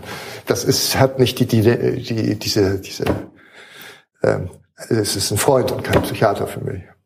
Beschreiben Sie mal die Zustände vielleicht für unsere Zuschauer in einer Psychiatrie, die Sie mit Moller Psychiatrie beschrieben haben. Das, was Sie kritisieren. Naja, wenn Sie, wenn Sie Opfer werden der Psychiatrie, also wenn Sie auf eine, auf eine psychiatrische Station kommen, oder anders, ich hätte in meiner Oberarztzeit jeden zwangseinweisen können. Weil wenn ein Arzt bescheinigt, dass der Patient infolge seiner Erkrankung sich selbst oder andere erheblich gefährdet, mehr braucht es nicht, dann wird der Richter, der darüber zu entscheiden hat, eigentlich zum Schreibgehilfen des Arztes und unterschreibt natürlich im Regelfall, also eigentlich fast immer, äh, das, was der Arzt will. Da sind wir bei der Machtkomponente wieder, die da ja. sich hat. Und wenn Sie dann auch als, als Patient auf dieser Station sind, dann können Sie sich verhalten, wie Sie wollen, weil jegliches Verhalten äh, Diagnose bestätigend sich auswirkt. Ich habe mal einem Psychiater gesagt, hör mal zu, bei der psychiatrischen Diagnostik bist du darauf angewiesen, dass der Patient was sagt. Wenn der Patient nicht spricht, kannst du nicht diagnostizieren. Und dann sagt er doch, dann schreibe ich symptomschwache autistische Psychose. Also die, die, die, äh, die Sprache ist geduldig. Sie können machen, was Sie wollen. Sie können lethargisch sein, Sie können sagen, ich will hier raus, dann sind Sie nicht krankheitseinsichtig. Das heißt, Psychiatrie ist eine Endstation in Deutschland? Psychiatrie, ich halte Psychiatrie für sehr unseriös und für, ich glaube, dass Psychiater verantwortlich sind für sehr viele Tode von Patienten, sehr viele Leben, zerstörte Leben ver verantwortlich sind, ja. Durch die Zustände in den geschlossenen Psychiatrien? Ja, aber Zustände können nicht handeln. Es handeln immer konkrete Menschen. Mhm. Ja. Das heißt durch Fehlbehandlung. Das würde implizieren, dass es eine korrekte psychiatrische Behandlung gäbe. Da hätte ich Schwierigkeiten, das einfach so zu unterschreiben. Aber meinetwegen gut. Durch Fehlbehandlung, ja. Ähm, es gibt Ich habe auch noch nie von psychiatrischen, man hört von Kunstfehlern bei Ärzten, bei Somatikern. Ne? Ich habe von bei Psychiatern habe ich noch nie in diesem Zusammenhang von Kunstfehlern gehört, weil es das auch gar nicht geben kann, weil das ganze Ding ein Fehler ist. ist Sie haben vorhin mal gesagt, psychiatrische Erkrankungen, äh, die Frage, ob es die überhaupt gibt. Das kam so, das schwang so mal mit. Ähm, wenn, wenn man sich jetzt Menschen mit Wahnvorstellungen anschaut, die gibt es ja. Das behaupten Sie, das wissen Sie nicht. Es gibt, gut, die Psychiatrie untersucht die oder die Medizin untersucht Menschen und äh, es scheint zumindest äh, sehr gute Indizien dafür zu geben, dass es Menschen gibt, die Wahnvorstellungen haben, die Dinge hören oder sehen, die andere Menschen nicht sehen. Ja, aber das müssen ja nicht Wahnvorstellungen sein. Das bezeichnen Sie als Wahnvorstellung, um es zu pathologisieren. Also ich meine, aber jenseits dieses Sagen wir, Diskurses sagen wir Halluzinationen oder wie auch immer. Oder, äh, Ja, wahrnehmen. ich finde es aber schwierig. Sie, Sie sehen, beurteilen das von außen. Notwendigerweise. Sie sehen den Patienten und das ist von außen. Kann- Kann man ja nur von außen beurteilen. Ne? Also das, Ja, aber ob das dann eine zutreffende Beurteilung ist, steht dahin. Aber natürlich gibt's Leute, das würde ich auch unterschreiben, die in seltenen Fällen, wo man, wo man, wo man sozusagen die Menschheit schützen muss, auch und auch diese Leute selber schützen muss. Das ist schon richtig. Aber das sind ganz seltene Fälle. Sie haben gesagt, dass Sie eher seltener Kontakt mit ähm, angeblich psychisch erkrankten Menschen, um es ganz vorsichtig zu formulieren, Sie hatten. übernehmen meine Diktion hier. Das, das, äh, Kannst du mal sehen, das ja. ist jetzt Einmal noch und dann kommt der Rundumschlag. Fernsehsendung als Ähm, Bildungserlebnis. Es ist ja, es ist ja in der in der Ausbildung äh, auch zum Psychiater nicht nur äh, so, dass man da eine gewisse Fachterminologie, ein Fachwissen äh, paukt, sondern äh, zum Arztberuf gehört auch eine gewisse Bedside Manner. Also Was? Ähm, im Prinzip das Umgehen äh, mit Menschen, die psychisch erkrankt sind. Ist Ihnen das leicht gefallen? Ja. Ist Ihnen das schwer gefallen? Ganz leicht. Und äh, haben Sie da die Erfahrung gemacht, dass Sie den Menschen wirklich helfen konnten? Ja, auch das. Also erstmal helfe ich natürlich Patienten, also, also Menschen, die ich sozusagen der psychiatrischen Hilfe, in Anführungszeichen, das ist ja reiner Zynismus für mich, entziehe, schon bereits dadurch. Und ansonsten auch, natürlich, klar. Und das zu entscheiden, ähm, ist das nicht eine gewisse Hybris? Ja, das entscheiden Psychiater jeden Tag. mit einer definierten Ausbildung, die sie nicht hat. Ja, und? Ja, ja, klar. Sicher. Das wird jetzt ermüdend für mich, ja. Klar. Und Sie sagen, aber ja, was durchkommt, ist ja die Frage, ist diese Ausbildung in irgendeiner Weise zielführender als das, was Sie getan haben? Empathie, Empathie kann man nicht lernen und nicht lehren. Empathie ist aber Voraussetzung für jegliche psychiatrische Diagnostik. Dann kommt hinzu, dass der äh, klassische Schulpsychiater seine Anschauung, äh, se- seine Erkenntnisse aus, äh, aus, äh, aus der Rationalität nimmt. Er geht mit der Rationalität an ein Phänomen. Das habe ich nie gemacht. Ich habe immer meine Anschauungen, sozusagen, meine Erkenntnisse aus der Anschauung genommen und dann im Begriff abgelegt. Das ist ein Unterschied. Es gibt Zitate. Fasziniert Sie nicht so der Gedanke? Ja. Es gibt Zitate, es gibt Zitate von lässt sich das nur nicht anmerken. ehemaligen Patienten ihrerseits, die äußern, dass sie Angst vor ihnen gehabt haben. Ja. Und? Das muss doch mit mir, ich meine, ich meine, dass, dass Sie als Psychologe diese äh, pseudokritische Frage stellen, ist aber okay. Ähm, Dass ein Mensch Angst hat, mag doch mit dem zugrunde, mit der zugrunde liegenden Symptomatik zu tun haben. Mag doch mit der ganzen Institution zu tun haben. Jetzt kommt er auf einen Menschen im weißen Kittel und hat Angst. Er muss nicht als, von mir als Person Angst haben. Das ist, das nehme ich nicht als Kritik. Da sind Sie in der, also nicht, da muss ich mich nicht hinterfragen, weil in der Psychiatrie sind Sie ständig mit Leuten abweichenden Verhaltens konfrontiert und dass die dann auch Angst empfinden, wenn die Institution Psychiatrie, deren Vertreter ich damals ja auch war, auftritt, ist eine völlig gesunde Empfindung. Rechtfertigt aber keine Kritik an mir. Das abweichende Verhalten ist dann aber in der Psychiatrie schon vorhanden. Ob das krank ist, ist eine andere Frage. Ja, aber Gott sei Dank, also die uniformierte Dutzendware Mensch ist langweilig. Also Individualisierung ist interessant und abweichend von der Norm ist auch interessant. Nur unter Normopathen zu sein, ist langweilig. Unternehmen Sie auch heute noch Versuche, das System zu ändern? Äh, Würden Sie sich immer noch als jemand bezeichnen, der versucht aufzuklären und äh, ja, Dinge zu ändern? Ja, durch dieses, dieses Lebenswerk. Es ist ja wirklich erstaunlich. Es gibt einen Fanclub in Berlin mit einer eigenen Homepage. Ähm, Ich werde bis heute hin eingeladen zu allen möglichen Sachen. Äh, Ich bin doch sozusagen äh, der lebende Beweis, dass mit der Psychiatrie, so wie sie hier verfasst ist, irgendwas nicht stimmt. Weil wenn ein, nochmal, ein Postbote von der Straße kommt, leitender Oberarzt wird und dann nur Erfolg hat, bescheinigt von den Institutionen der Psychiatrie und der Justiz, dann muss ich doch Psychiatrie mal fragen, was eigentlich mit ihr selber los ist. Das tut sie aber nicht, weil sie sich dann die Grundlagen entziehen würden. Das Lob kam dann aber von Menschen, das finde ich gerade einen spannenden Gedanken, die ja selber keine Ahnung hatten von dem, was sie gelobt haben, oder? Ja, die sich selber aber gelobt haben, indem sie mich gelobt haben. Weil sie keinen Fehler machen können. Ja, genau. Das heißt aber, dass das Lob an der Stelle irgendwie auch ein Stück Schal sein muss heute in der Retrospektive. Ja, mir ist dieses Lob ja auch nur, nur, ich finde dieses Lob ja auch nur deshalb interessant, weil sozusagen Vertreter des Fachs jemanden in höchsten Tönen loben, der, äh, der das nie studiert hat. Das ist ja sozusagen als, als Syndrom einer Hybris der Psychiater hochinteressant. Ich selbst fühle mich dadurch doch nicht geehrt. Also wenn einen diese, äh, wenn einen die Falschen loben, dann muss man sich doch fragen, was man falsch gemacht hat. Also wenn mich Psychiater äh, ernsthaft loben würden, dann müsste ich mich ja wirklich fragen, was ich moralisch falsch gemacht habe im Leben. Ich, ich muss so eine, so eine mo- moralisch wertende Frage stellen. Ja. Haben Sie in der Zeit gut geschlafen nach? Ja, sehr. Ja, ja, sehr. Ja, weil man mit einem guten Gewissen regelmäßig sehr gut schläft. Das hatten Sie. Ja. Weil Sie das Ja. System verbessert haben, da wo Sie waren. Ja, und weil ich das System entlarvt habe und das ist, ich will, ich bin doch so eine Art Katalysator gewesen. Ich habe doch irgendwie äh, einen Beweis erbracht. Aber der, der, die, die Veränderung des Katalysators ist ja noch nicht Ja, spürbar. ich kann doch nicht alles machen. Ich bin, ich meine, Sie können von mir nicht alles erwarten. Ich habe ja jetzt mal irgendwie eine Sache gemacht. Begegnen Sie äh, oft Menschen, die nicht von Ihnen beeindruckt sind? Und wenn ja, wie gehen Sie damit um? Das ist mir völlig egal. Ich will auch gar nicht, dass jemand von mir beeindruckt ist. Das ist ja sehr irgendwie, ich polarisiere sehr. Es gibt so Leute, die mich verehren, es gibt andere Leute, die mich verachten. Ich will ja beides nicht. Verehrung macht einsam, Verachtung irgendwie auch. Ich will verstanden werden. Aber das ist ja schon ein Anspruch, den man hier in Mitteldeutschland, also hier, hier in, in, in Mitteleuropa nicht haben darf. Und Gleichgültigkeit? Äh, mit Gleichgültigkeit äh, bin ich äh, selten bis gar nicht konfrontiert worden in meinem Leben. Ich scheine irgendwas emotional in Menschen auszulösen. Das erleben Sie doch auch selber gerade. Also entweder Postel scheiße oder Das Postel wissen Sie so genau. Ja, natürlich. Sie, Sie teilen sich doch mit. Sie teilen sich doch, Sie teilen sich doch mit.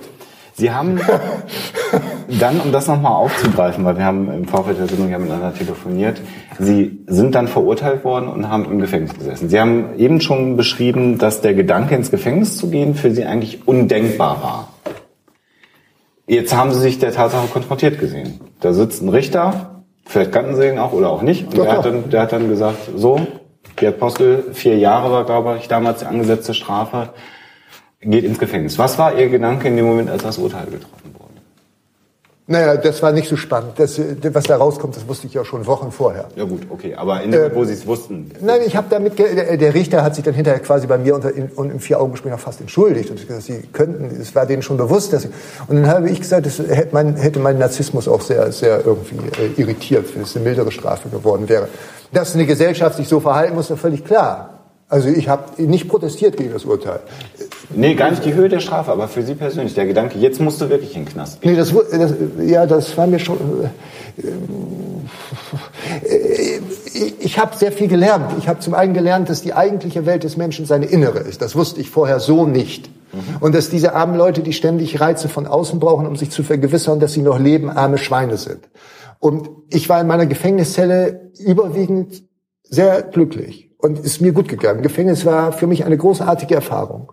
Und der Gedanke, aber nochmal, der Gedanke davor. Oh, das, Das war panische Angst. Das Okay. ist, da habe ich aber gelernt, wie sich sozusagen ähm, äh, die äh, Angst von jeglicher Realität löst und in einer Spirale eigendynamisch äh, verselbstständigt.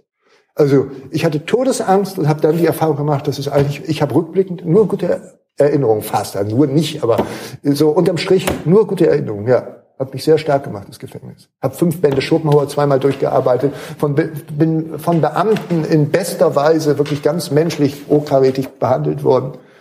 Es war alles sehr Sie fein. mussten die Strafe dann ja auch nicht komplett absitzen. Ne? Nee, natürlich nicht. Ich bin dann also irgendwie wegen besonders guter Führung schnell entlassen worden, also relativ schnell, zwei, zwei Jahre. Und Sie sind aber, also das waren ja jetzt auch wieder Reize von außen, die Sie beschrieben haben. Sie haben, Sie haben Schopenhauer studiert, Sie haben äh, natürlich irgendwie Kontakt da zu anderen Menschen gehabt, natürlich auch im Gefängnis, aber Nee, mit sich selber sind Sie auch gut klargekommen während der Zeit. Ja, aber äh, Schopenhauer Lektüre sind ja nicht sind ja nicht Reize von außen. Also gut. Jetzt, Denkanstöße. äh, ja. Äh, nein, ich meine, es gibt doch Menschen, die permanent von außen irgendwie, und das hat man ja im Gefängnis nicht. Da ist die äußere, äußere das Außen ist, äh, ist grau. Und ich habe die Erfahrung gemacht, dass man in einer Zelle, in einem ähm, Untersuchungsgefängnis glücklich sein kann und weiß, dass man in einer Villa am Genfer See traurig sein kann. Also es kommt entscheidend auf das Innere an. Das war die Kernaussage. Wie es in einem zugeht, ist das Entscheidende und nicht was außen ist. Und das Leben davor hat, hat Ihnen die Zeit nicht gegeben, auf das Innere sich zu besinnen? Ja, exakt. Darum war das Gefängnis für mich auch eine Art Psychotherapie oder Balint-Gruppe oder Supervisionsgruppe. Katharsis? Ja. Na, das ist wieder sowas Moralisches. nein, nein, nein, nein, das ist Ja gesagt. ja, ja, aber vorsichtig sein. Ähm, was für Wünsche, Ziele und Träume haben Sie? Was möchten Sie gerne erreichen? Ich will gar nichts. In dem Maße, in dem Sie wollen, leiden Sie. Alles Leiden ist nichts anderes als durchkreuztes und vereiteltes Wollen. Und außerdem will man immer nur aus einem subjektiv empfundenen Zustand des Mangels heraus. Sie wollen nur, weil Sie einen Das kann Mangel aber in auch sich einfach zielgerichtetes Handeln. Ja, Sie können mir jetzt die Worte im Mund um. Aber versuchen Sie das mal zu verstehen. Sie wollen immer, äh, ernsthaft, Sie wollen immer nur aus einem Zustand des Mangels heraus, sonst würden Sie ja nicht wollen. Ich habe nicht von wollen gesprochen, ich habe von Wünschen. Ja, das ist aber dasselbe. Das ist ja Metaphysik, Schopenhauer. Also wollen, wollen, Gier, Leidenschaft, haben wollen, was auch immer, Ziele ist. Äh, nein, ich bin mit dem zufrieden, was ich habe. Mir geht's gut. Kein persönliches Wachstum Ich mehr? achte auf, ich mach's an. Wir sind nicht auf dieser Welt, um glücklich zu sein. Das ist mal, ist so. Und sie nehmen immer, und das liegt unter anderem daran, weil sie immer nur die negativen Dinge positiv wahrnehmen. Wenn sie morgens zum Auto gehen, äh, sie freuen sich nicht, dass es anspringt. Wenn sie morgens aufwachen, sie äh, freuen sich nicht, dass sie keine Zahnwurzelschmerzen haben. Sie nehmen immer erst den Schmerz wahr. Und ich verwende meine Mühen darauf, mich vor Schmerz zu schützen und nicht nach vermeintlichem Glück zu jagen. Das heißt aber, Sie gehen schon mit einer gewissen Achtsamkeit durch den Alltag. Den Begriff, den mag ich gar nicht, weil das ist inflationär. Ich finde den Begriff eigentlich sehr, sehr, ich finde es ganz hochkarätig. Aber das darf man heute nicht mehr verwenden, weil das jede Volkshochschullehrerin darüber redet, über Achtsamkeit. Begriff aus dem Buddhismus. Großartig, ja, ja. Ich achte sehr auf äh, Menschen. Sind Sie zum jetzigen Zeitpunkt heute hier ein zufriedener Mensch? Ja. Ja. Also in dieser Phase meines Lebens vielleicht erstmals. Erstmal. Ja. Alles, was vorher war, war getrieben. Ja, irgendwas? das würde ich so bezeichnen. Also, also, so, also damit meine ich so, aber die letzten paar Jahre. Äh, da habe ich jetzt einen Zustand für mich erreicht, in dem ich erstmals, glaube ich, sagen kann, dass ich zufrieden bin. Ich will auf das Getriebene nochmal zurückkommen. Ja. In, in, wenn man so, so biografische Artikel über sie liest, kommt dann immer wieder, Postel tauchte für ein Jahr unter, so, wenn mal irgendwie was aufgeflogen ist, so wie in Flensburg. Wie ist das, wenn man untertauchen muss? Haben Sie das so wahrgenommen oder ist das Journalistensprache? Nee, das ist schon die Hölle auf Erden gewesen. Das war eigentlich die schlimmste Zeit nach der, Gefä- also nach der, nach dieser Geschichte. Weil ich ja wusste, dass ich mich der ganzen Sache nicht entziehen kann und auch nicht will und nicht werde. Und dass das die Zeit, die man sozusagen dann für sich hat äh, und gesucht wird, ja geliehene Zeit ist. Sie müssen sich der Sache stellen. Das war, die, äh, das war eine sehr, sehr schlimme Zeit. Wie ist das auf der Und auch die Todesangst vom Gefängnis, die von jeglicher Realität abgehoben war. Es ist interessant. Niemand, Grundformen der Angst. Berühmtes Buch. Das habe ich gelesen und nicht verstanden, aber da habe ich es praktisch erlebt, wie sich Angst abkoppelt von jeglicher Realität. Wie ist das auf der Flucht zu sein? Geht man, geht ja. man noch in den Supermarkt einkaufen? Ja, ja, alles. Das ist nicht das Problem. Das muss man sich so nicht vorstellen. Aber, aber es ist das innere Bewusstsein, dass man ja irgendwie, äh, nichts machen kann. Ist, ich hätte ja auch nicht nach Sri Lanka gehen können. Das hätte ich also ich nicht können. Ich habe dann so ein bisschen meine Spiele gespielt mit der Zielfahndung und sowas, aber das war alles albern. Irgendwann erleichtert, als man sie dann festgenommen hat? Ja, schon. Auch paradox, ne? Dass man dann erleichtert ist, jetzt, jetzt festgesetzt zu werden und, und, und aber Nee, das war schon, die ersten Tage war schon heftig. Aber ich habe überall, ich habe auch gute Menschen überall irgendwie getroffen. Wirklich. Das muss man sagen. Es gibt eine Bewegung äh, gegen die Psychiatrie. Sie sind ja nicht längst über der Zeit. Wir können so lange, wie wir wollen. Ach so. Ach, Sie schneiden das dann zusammen. Nein. Wir lassen Nein, alles das so wird laufen. eins zu eins. Also, Sie müssen hier meine, meine Twitter-Geschichte. Da, Das machen wir ist gleich. ganz alles, wichtig. Alles gut, machen wir gleich. Nein, aber es, es, gibt eine, es gibt eine Bewegung, dachte 50 Minuten. Egal. eine Anti- Anti-Psychiatrie-Bewegung in Deutschland, Ja. die sagt, aus den von Ihnen hier auch schon skizzierten Gründen, Psychiatrie in Deutschland ist die Hölle, darf so nicht mehr sein. Und da aber auch komplett generalisiert. Sie haben hier schon ein wenig eingeschränkt, Ja, gesagt, Sie haben auch nicht. Für diese Bewegung sind Sie ja so eine Art Galionsfigur. Füllen Sie diese Rolle aktiv aus? Mhm. Nehmen Sie es hin? Assoziieren Sie sich mit dieser Bewegung? Nee, ich finde das überwie was überwiegend, was da in diesen Bezirken geschieht, richtig und gut. Aber ich bin ich und ich unterschreibe nicht alles und ich finde so einige Sachen auch nicht gut. Äh, Was, was finden Sie, was, was finden Sie nicht gut? Können Sie da? nee, das möchte ich, das ist wirklich ein langes Thema. Ich möchte nicht leichtfertig jetzt irgendwelche äh, Sachen hinwerfen. Aber Das Sie ist- möchten sich nicht instrumentalisieren. Ja, bis hin zu den Scientologen, die alle jedes Jahr mich anrufen und mir irgendwelche äh, Wahnsinnshonorare bieten. Wirklich jetzt gerade wieder vor einer Woche. Und vor zwei Jahren zuletzt äh, für irgendwelche Vorträge.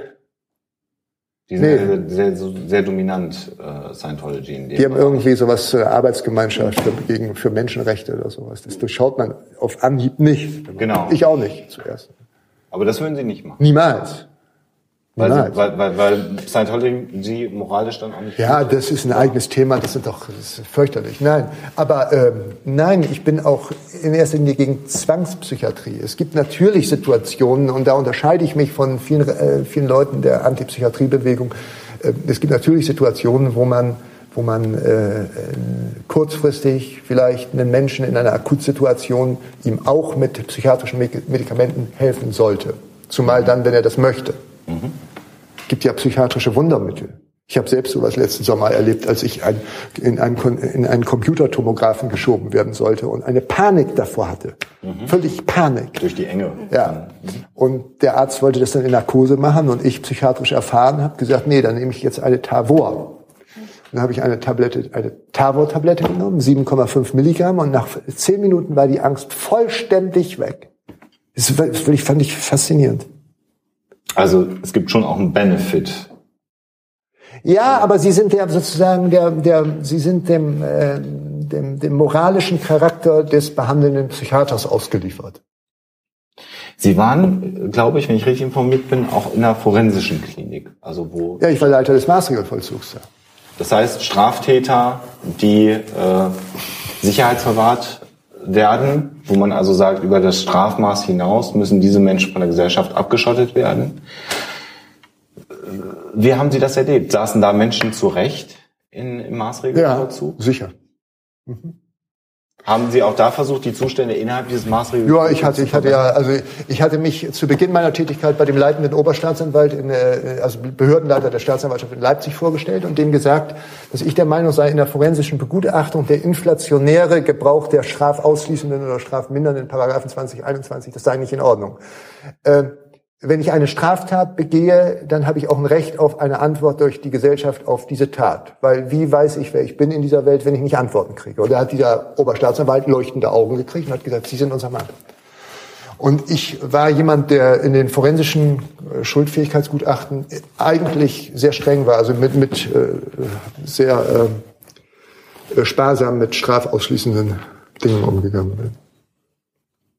Also äh, meine Frage zieht dahin, es gibt schon auch Bereiche, wo Menschen von der Gesellschaft Ja, getrennt werden ja, müssen. sicher. Weil eine Gesellschaft hat das Recht, sich zu schützen. Aber ich würde dem nicht was Moralisches unterlegen oder so. Aber natürlich hat eine Gesellschaft das Recht, sich zu schützen vor gefährlichen Menschen. Und die gibt es. Natürlich. Aber auch hier in freier Wildbahn, überall. Nein, das ist das Ja. ist ja die Gesellschaft. Der Mensch ist etwas, was besser nicht wäre. Ist das äh, Ihr Fazit, was Sie Das ziehen? äh, weiß ich nicht. Aber Ich hätte Sie jetzt noch gefragt, ob Sie Menschen grundsätzlich mögen. Das ist ja nein, das, das würde ich verneinen. Ich glaube, dass wenn Sie nicht genau wissen, aus welchem Motiv heraus ein Mensch handelt, dann unterstellen Sie egoistische Motive. Da haben Sie in vielleicht 97 Prozent der Fälle recht. Also eher ein. Misanthrop? Äh, Sie wollen, Sie haben die Sehnsucht nach Etikettierung. Äh, Das weiß ich nicht. Aber ich, die Lebenserfahrung eines Menschen, der mit offenen Augen durch die Welt gegangen ist, der, der, und der sensibel ist, ist schon so, dass er sagt, seid vorsichtig im Umgang mit Menschen. Sind Sie jemand, der sich leicht täuschen lassen würde? Wenn man die Instrumente kennt, mit denen man mich täuschen kann, dann bin ich sehr leicht täusch, täuschbar. Aber die kennen die meisten Menschen nicht, weil so die Fähigkeit der Alterozentrierung der meisten Menschen überhaupt nicht gegeben ist. Die sind immer nur bei sich. Es gibt ja auch keine, keine Dialoge mehr, sondern es gibt in Gesprächen nur noch wechselseitige Monologe. Die Frage als Mittel der Gesprächsführung, die findet nicht mehr statt. Haben Sie das jetzt hier auch so empfunden? Nein, das ist ja eine künstliche Situation. Es war nicht so. Es kommt am Ende noch die Frage, wie Sie das Gespräch als Äh, Ich werde mich darauf jetzt vorbereiten. auf die Antwort. Ich bin so nett und warne Sie schon mal. Ja. Ja, aber es ist interessant. Die Frage als Mittel der Gesprächsführung, die findet nicht mehr statt, weil keiner mehr bereit ist zuzuhören. Was macht Gerd Postel heute, wenn er nicht gerade hier im Studio sitzt? Er bearbeitet seine Bildungsdefizite und äh, liest äh, Karl Kraus, übrigens sehr zu empfehlen. Karl Kraus, ganz großes Kino, kennen heute die wenigsten. Und beschäftigt sich mit dem Buddhismus und äh, Twitter, Twitter, Twitter-Account. Ed Postel Gerd. Ed Postel Gerd. Da kann man ihm und ein folgen. sehr elitärer Verein. Ähm, ja, und freut sich. Also äh, und äh, also ich stehe nicht vor der Notwendigkeit, äh, in irgendeinem Angestelltenverhältnis mich schikanieren lassen zu müssen. Also sind Das Sie kann ich heute, als Freiberuflerin mit nachvollziehen. das heißt, Sie sind heute ein freier Mensch? Freiheit gibt es ja nicht. Aber ich bin äh, frei. Äh, in, es gibt nicht Freiheit. Ich bin abhängig von Menschen, an die ich mich in dem Maße, in dem sie sich binden an Menschen, sind sie auch abhängig. Und wenn sie sich nicht binden an Menschen, sind sie abhängig. Und es gibt keine Freiheit. Aber das Maß der gefühlten Freiheit heute ist größer, als es früher war? Ja, ich, nein, ich kann es auf einen Punkt bringen. Ich habe heute, ich bin heute jemand, der ein Zuhause hat. Und äh, das ist nach vielen Irrewegen entstanden. Und das ist aber heute da. Und und hat das ist das entscheidende Kriterium, meine Prophylaxe gegen jede Straftat.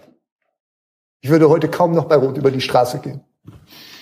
Es gibt ja so die These, dass eine Ehe lebensverlängernd wirkt. Ja, davon bin ich überzeugt. Also ein Nest, Sicherheit. Ja, zu eine Hause. Ehe, es kommt auf die Qualität Ja, ja, der Ehe. natürlich, aber deswegen habe ich jetzt mal ein Nest. Ein, Das Gegenteil. ein, ein, ein echtes Gefühl Ja. des Zuhause gibt Ja. Sicherheit?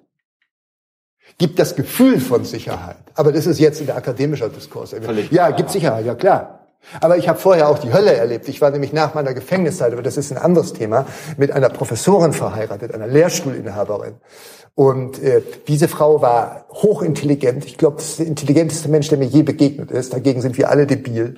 Und hatte einen sehr bösen Charakter. Und die Kombination von beidem, die macht die großen Verbrechen möglich. Böser Charakter und hohe Intelligenz. Also wenn man den Menschen nach seinem Wert wägen will, dann muss man abstellen auf den Charakter und nicht auf Intelligenz, ist völlig egal. Was würden Sie als Ihre, Ihr größtes Talent bezeichnen? Schlüssel für die Geschichte äh, der Klinik und dieser Oberarztarie, über, hat mich auch noch nie einer gefragt übrigens, Intuition. Ah, Intuition. Größtes Talent, weiß ich nicht, meine hervorstechend, also meine, meine vielleicht wertvollste Charaktereigenschaft ist äh, in der Tat Fähigkeit zum Mitgefühl. Und ich glaube, dass jemand nur, indem er fähig ist zum Mitgefühl, auch Mensch ist. Und das fehlt vielen Menschen, Ja. wie Sie es vorhin dargestellt haben in Ja. unserer Gesellschaft. Den ganzen narzisstisch Gestörten fehlt das. Gleichwohl hat man im Rahmen der forensischen Begutachtung über mich, das ist auch interessant gewesen, was da herauskam als Diagnose, wusste ich vorher, das war klar. Narzisstische Persönlichkeitsstörung, das ist klar gewesen. Können Sie über sich selber lachen? Ja, mache ich doch Über schon hier während des Interviews die ganze Zeit auch. Ja. Oder, oder nicht? Ja, aufgefallen. Ja, schon, klar. Das hat dann wieder was Schelmisches. Ja, wenn Sie das so bezeichnen wollen, Sie können das, Sie können das auch Sahnetorte nennen, das ist auch in Ordnung. Ist, ja, klar. Aber ich habe äh, ich hab auch, ich, ich bin ziemlich gut, was so psychiatrische, psychotherapeutische, intuitive, Social Engineering, wie he- heißt das, glaube ich, auf Englisch und so. Das hängt auch damit zusammen, dass ich in meinem Leben unglaublich viel gelitten habe. Und zwar substanziell und die Hölle durchgemacht habe. Und ich glaube, dass man auch nur äh, so als Therapeut nur gut ist in dem Maße, in dem man selber gelitten hat, weil sie sonst über Dinge reden, die sie gar nicht kennen. Aus Lehrbüchern kann man übers Leiden nichts erfahren. Ist aber auch paradox. Sie haben eine, eine, eine Klinikleitung inne gehabt, Sie haben gutes Geld verdient, Ja. die sind ja gut dotiert. Ja, sehr unendlich. also eigentlich äh, formal in der Gesellschaft alles das erreicht, was man erreichen kann. Und Sie beschreiben sich als einsam, getrieben. Ja, weil das die Dinge doch nicht sind, die einem gesunden, psychisch intakten oder moralisch intakten Menschen nähren. Geld nährt sie nicht. Und äh, irgendwie öf öffentliches Ansehen, da ging es ja auch nicht um mich als Person, sondern die Figur, das, das, das, das macht doch nur Kranke glücklich. Äh, man wird doch genährt im Leben von anderen Dingen. Und das erzähle ich Ihnen nach der Sendung, damit Sie das dann auch wissen. Dann sind wir etwas klüger. Jetzt, ich muss die Frage noch stellen, wie war es jetzt, das Gespräch? Ja, ich fand das alles sehr, sehr, sehr schön. Ich fand, ich fand das sehr schön. Ich fand das Das Gespräch. schmeichelt uns jetzt wiederum. Nein, das, ich, ich stelle nicht auf Ihre Eitelkeit dabei ab, sondern ich fand das wirklich sehr gut. Das ist eine tolle, tolle Sache. Vor allen Dingen war ich nicht in, in so in meiner üblichen, äh, habe ich nicht so meine übliche Arroganz zelebriert, wie ich das normalerweise mache, um mich zu schützen. Das habe ich hier nicht gemacht. Habe ich Ihnen gesagt, dass Sie das gar nicht brauchen. Ja, habe ich Ihnen aber nicht geglaubt zunächst. Aber dann haben wir uns irgendwie geprügelt und dann ist es gut geworden. So ist das. Das ist wie in Beziehung. Tja, gut eine Stunde habt ihr jetzt in Ausführungen von Gerd Postel äh, lauschen hören, wie wir fanden, eine sehr interessante Geschichte. Eine Herausforderung, vor allen Dingen auch so rein interviewtechnisch. Ja. Das kann ich, glaube ich, da sage ich nicht zu viel, wenn ich das hier verkünde. Das war nicht ganz einfach, aber er ist sicherlich einer der großen lebenden Hoaxes hier bei uns in Deutschland und passt deshalb ganz gut rein.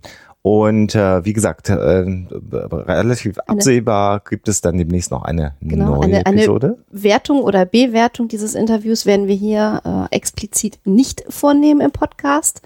Das überlassen wir euch, äh, euch anhand dieses Interviews eure eigene Meinung zu bilden. Genau, aber ihr könnt ja natürlich gerne kommentieren unter Genau. der Folge. Und äh, bevor wir einen Ausblick machen, muss natürlich Alexa jetzt noch ganz kurz mal euch erzählen, äh, was es mit den Katzen und ihren Atemwegen auf sich hat. Die Auflösung.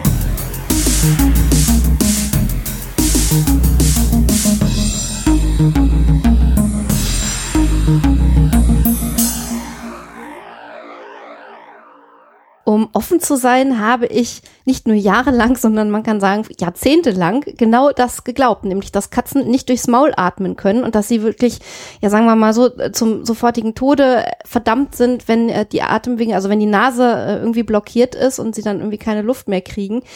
Äh, zum Glück ist dem nicht ganz der Fall. Natürlich äh, sind äh, Erkrankungen wie Katzenschnupfen und so äh, sehr, sehr schwierig und sollten auf jeden Fall von einem Tierarzt behandelt werden, wenn man da Symptome feststellt. Aber Katzen haben ein ähnliches äh, Atemsystem wie Menschen auch. Ist natürlich ein bisschen anders geformt, aber so grundsätzlich können Katzen durchs Maul arbeit, atmen, tun sie aber nicht in den allermeisten Fällen. Ich habe in Katzenforen gelesen, dass äh, manche äh, Hörer, äh, äh, dass manche, die dort äh, geschrieben haben, festgestellt haben, dass ihre Katzen, gerade wenn es heiß ist im Sommer, äh, mitunter sogar hecheln. Ähm, ist aber eher äh, ein Zeichen dafür, dass unter Umständen dann eine Erkrankung vorliegen kann. Also wenn das häufig vorkommt, sollte man das durchaus vom Tierarzt abklären lassen, ob da nicht Asthma oder so äh, vorliegt. Aber äh, generell, wie gesagt, können Katzen zum Glück auch äh, noch Luft durchs Maul kriegen.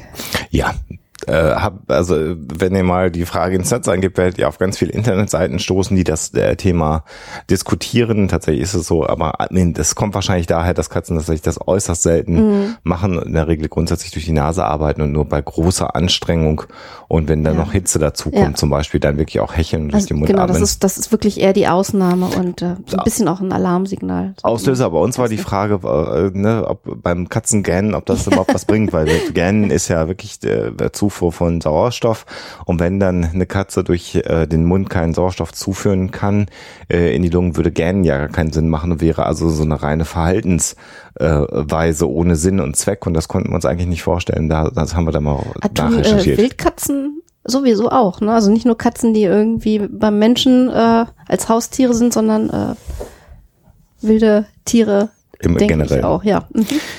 Ja, damit sind wir am Ende der 197. Episode, sind in den Recherchen zur 198. Episode, die dann wirklich so ganz originärer äh, Huxilla-Inhalt wieder sein wird, haben im Moment ein paar äh, Interview-Gedanken äh, für weitere Episoden mit anderen Interviewpartnern, die dann auf der exklusiv im Podcast stattfinden. Also alles geht weiter. Äh, da könnt ihr sehr beruhigt sein und ähm, ja, euch erstmal eine gute Zeit bis zur nächsten Episode und natürlich immer schon skeptisch bleiben. Totgesagte leben länger. Tschüss. Der Huxilla Podcast ist und wird für immer ein kostenfreier Podcast bleiben. Aber ihr könnt unsere Arbeit gerne unterstützen mit Flatter oder als Patronen bei Patreon oder über PayPal oder über unsere Amazon Wishlist. Geht auf unsere Seite, klickt auf die entsprechenden Links und dann findet ihr dort die Informationen.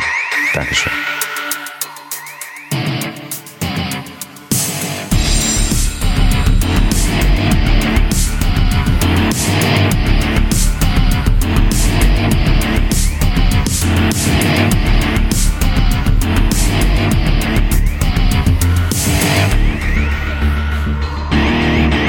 Schickt Fragen, Anmerkungen oder Feedback an info@huxilla.de. Und wenn ihr mögt, dann bewertet uns doch bei iTunes oder einer der anderen Podcast-Seiten, die uns führen. Huxilla ist eine Record Shoe Production aus dem Jahre 2015.